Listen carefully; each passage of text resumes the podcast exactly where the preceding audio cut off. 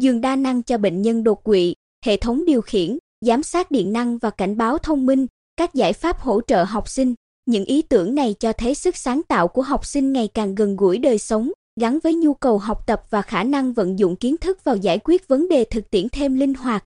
Trong 88 giải pháp dự thi, đầu tháng 2 năm 2023, cuộc thi khoa học kỹ thuật cấp tỉnh dành cho học sinh trung học năm học 2022-2023 gọi tắt là cuộc thi đã trao giải cho 45 giải pháp xuất sắc, tạo nhiều dấu ấn, lấy ý tưởng từ chính môi trường xung quanh, Nguyễn Đình Trực lớp 9A6 và Nguyễn Thị Cẩm Ly lớp 8A7 mang về niềm vui bất ngờ cho trường trung học cơ sở các tường huyện Phù Cát khi đoạt giải nhất cuộc thi với giường đa năng dành cho bệnh nhân đột quỵ. Cẩm Ly chia sẻ, nơi em sinh sống có không ít người bị đột quỵ hay tai nạn lao động dẫn đến những tổn thương liệt người. Điều này đã ảnh hưởng rất nhiều đến đời sống sinh hoạt, tinh thần bệnh nhân.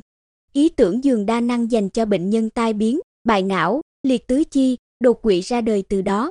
Nhớ lại quá trình làm ra sản phẩm, Đình Trực kể, tỉ mỉ từng chi tiết, chiếc giường đa năng yêu cầu gia công cơ khí cũng như kỹ thuật điện khá phức tạp, nhóm nhờ thầy giáo Lê Văn Minh hướng dẫn thực hiện.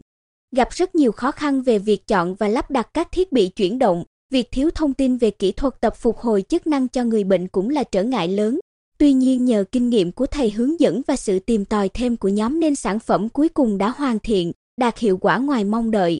Nói về đề tài, nghiên cứu, chế tạo hệ thống điều khiển, giám sát điện năng và cảnh báo thông minh đạt giải nhì, Đoàn Ngọc Minh Thư lớp 8A6 và Nguyễn Ngọc Bảo Nhi lớp 8A9. Trường Trung học cơ sở Quang Trung thành phố Quy Nhơn cho hay nghiên cứu phục vụ mục đích tiết kiệm điện năng, bảo đảm an toàn điện, giám sát và cảnh báo kịp thời hạn chế sự cố cháy nổ xảy ra.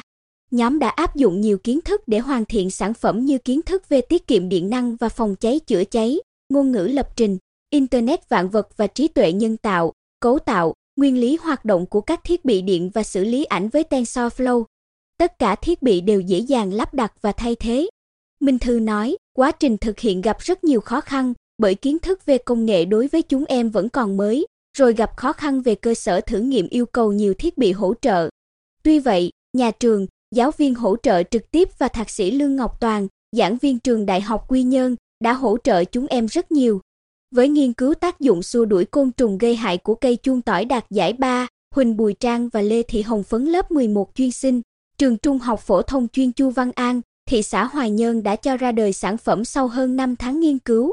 Nhóm sử dụng giàn hoa nhà thầy giáo chủ nhiệm để tiến hành nghiên cứu và thí nghiệm. Ngoài ra, còn nhờ đến sự giúp đỡ của các bạn cùng lớp trong việc hỗ trợ bắt dán và sâu, nhà trường hỗ trợ phòng thí nghiệm và thực nghiệm. Công việc vất vả, thường xuyên đến phòng thí nghiệm đến nửa đêm để lọc, chiết dịch từ lá cây chuông tỏi và quan sát, thí nghiệm. Huỳnh Bùi Trang chia sẻ, hiện, sản phẩm làm ra đã được nhóm sử dụng trong phòng ký túc xá và trên lớp học đạt hiệu quả rất tốt. Sau cuộc thi, nhóm tiếp tục làm các thí nghiệm và thực nghiệm hoàn chỉnh hơn cho sản phẩm. Thầy giáo Đặng Văn Đức, hiệu trưởng trường trung học cơ sở Các Tường khẳng định, sự hiểu biết của các em học sinh có được từ cuộc thi không chỉ ở lĩnh vực đề tài thực hiện mà quan trọng hơn, nghiên cứu giường đa năng dành cho bệnh nhân đột quỵ đã mang lại giá trị nhân văn sâu sắc, hỗ trợ người tàn tật, người yếu thế trong xã hội. Đó là đích lớn mà nhà trường muốn hướng tới. Thầy Đức chia sẻ bí quyết gặt hái thành công tại cuộc thi, nhà trường tạo môi trường cho học sinh nghiên cứu, chia sẻ về kiến thức, kỹ năng và sản phẩm nghiên cứu khoa học, giúp đỡ các em tiếp cận và vận dụng phương pháp nghiên cứu khoa học và sản phẩm khoa học vào thực tiễn. Phó Giám đốc Sở GD và DTLE Thị Điển đánh giá nhiều giải pháp dự thi ở 22 nhóm lĩnh vực đã mang đến sự phong phú và hấp dẫn. Đó là những dự án trên lĩnh vực khoa học xã hội, hành vi nghiên cứu các giải pháp bảo tồn di sản văn hóa của địa phương, quá trình thay đổi tâm sinh lý của lứa tuổi và giải pháp hỗ trợ phát triển tâm sinh lý tích cực của học sinh, tránh những cạm bẫy xấu, những sáng tạo giải quyết các vấn đề mang tính thời sự, vấn đề nóng của xã hội.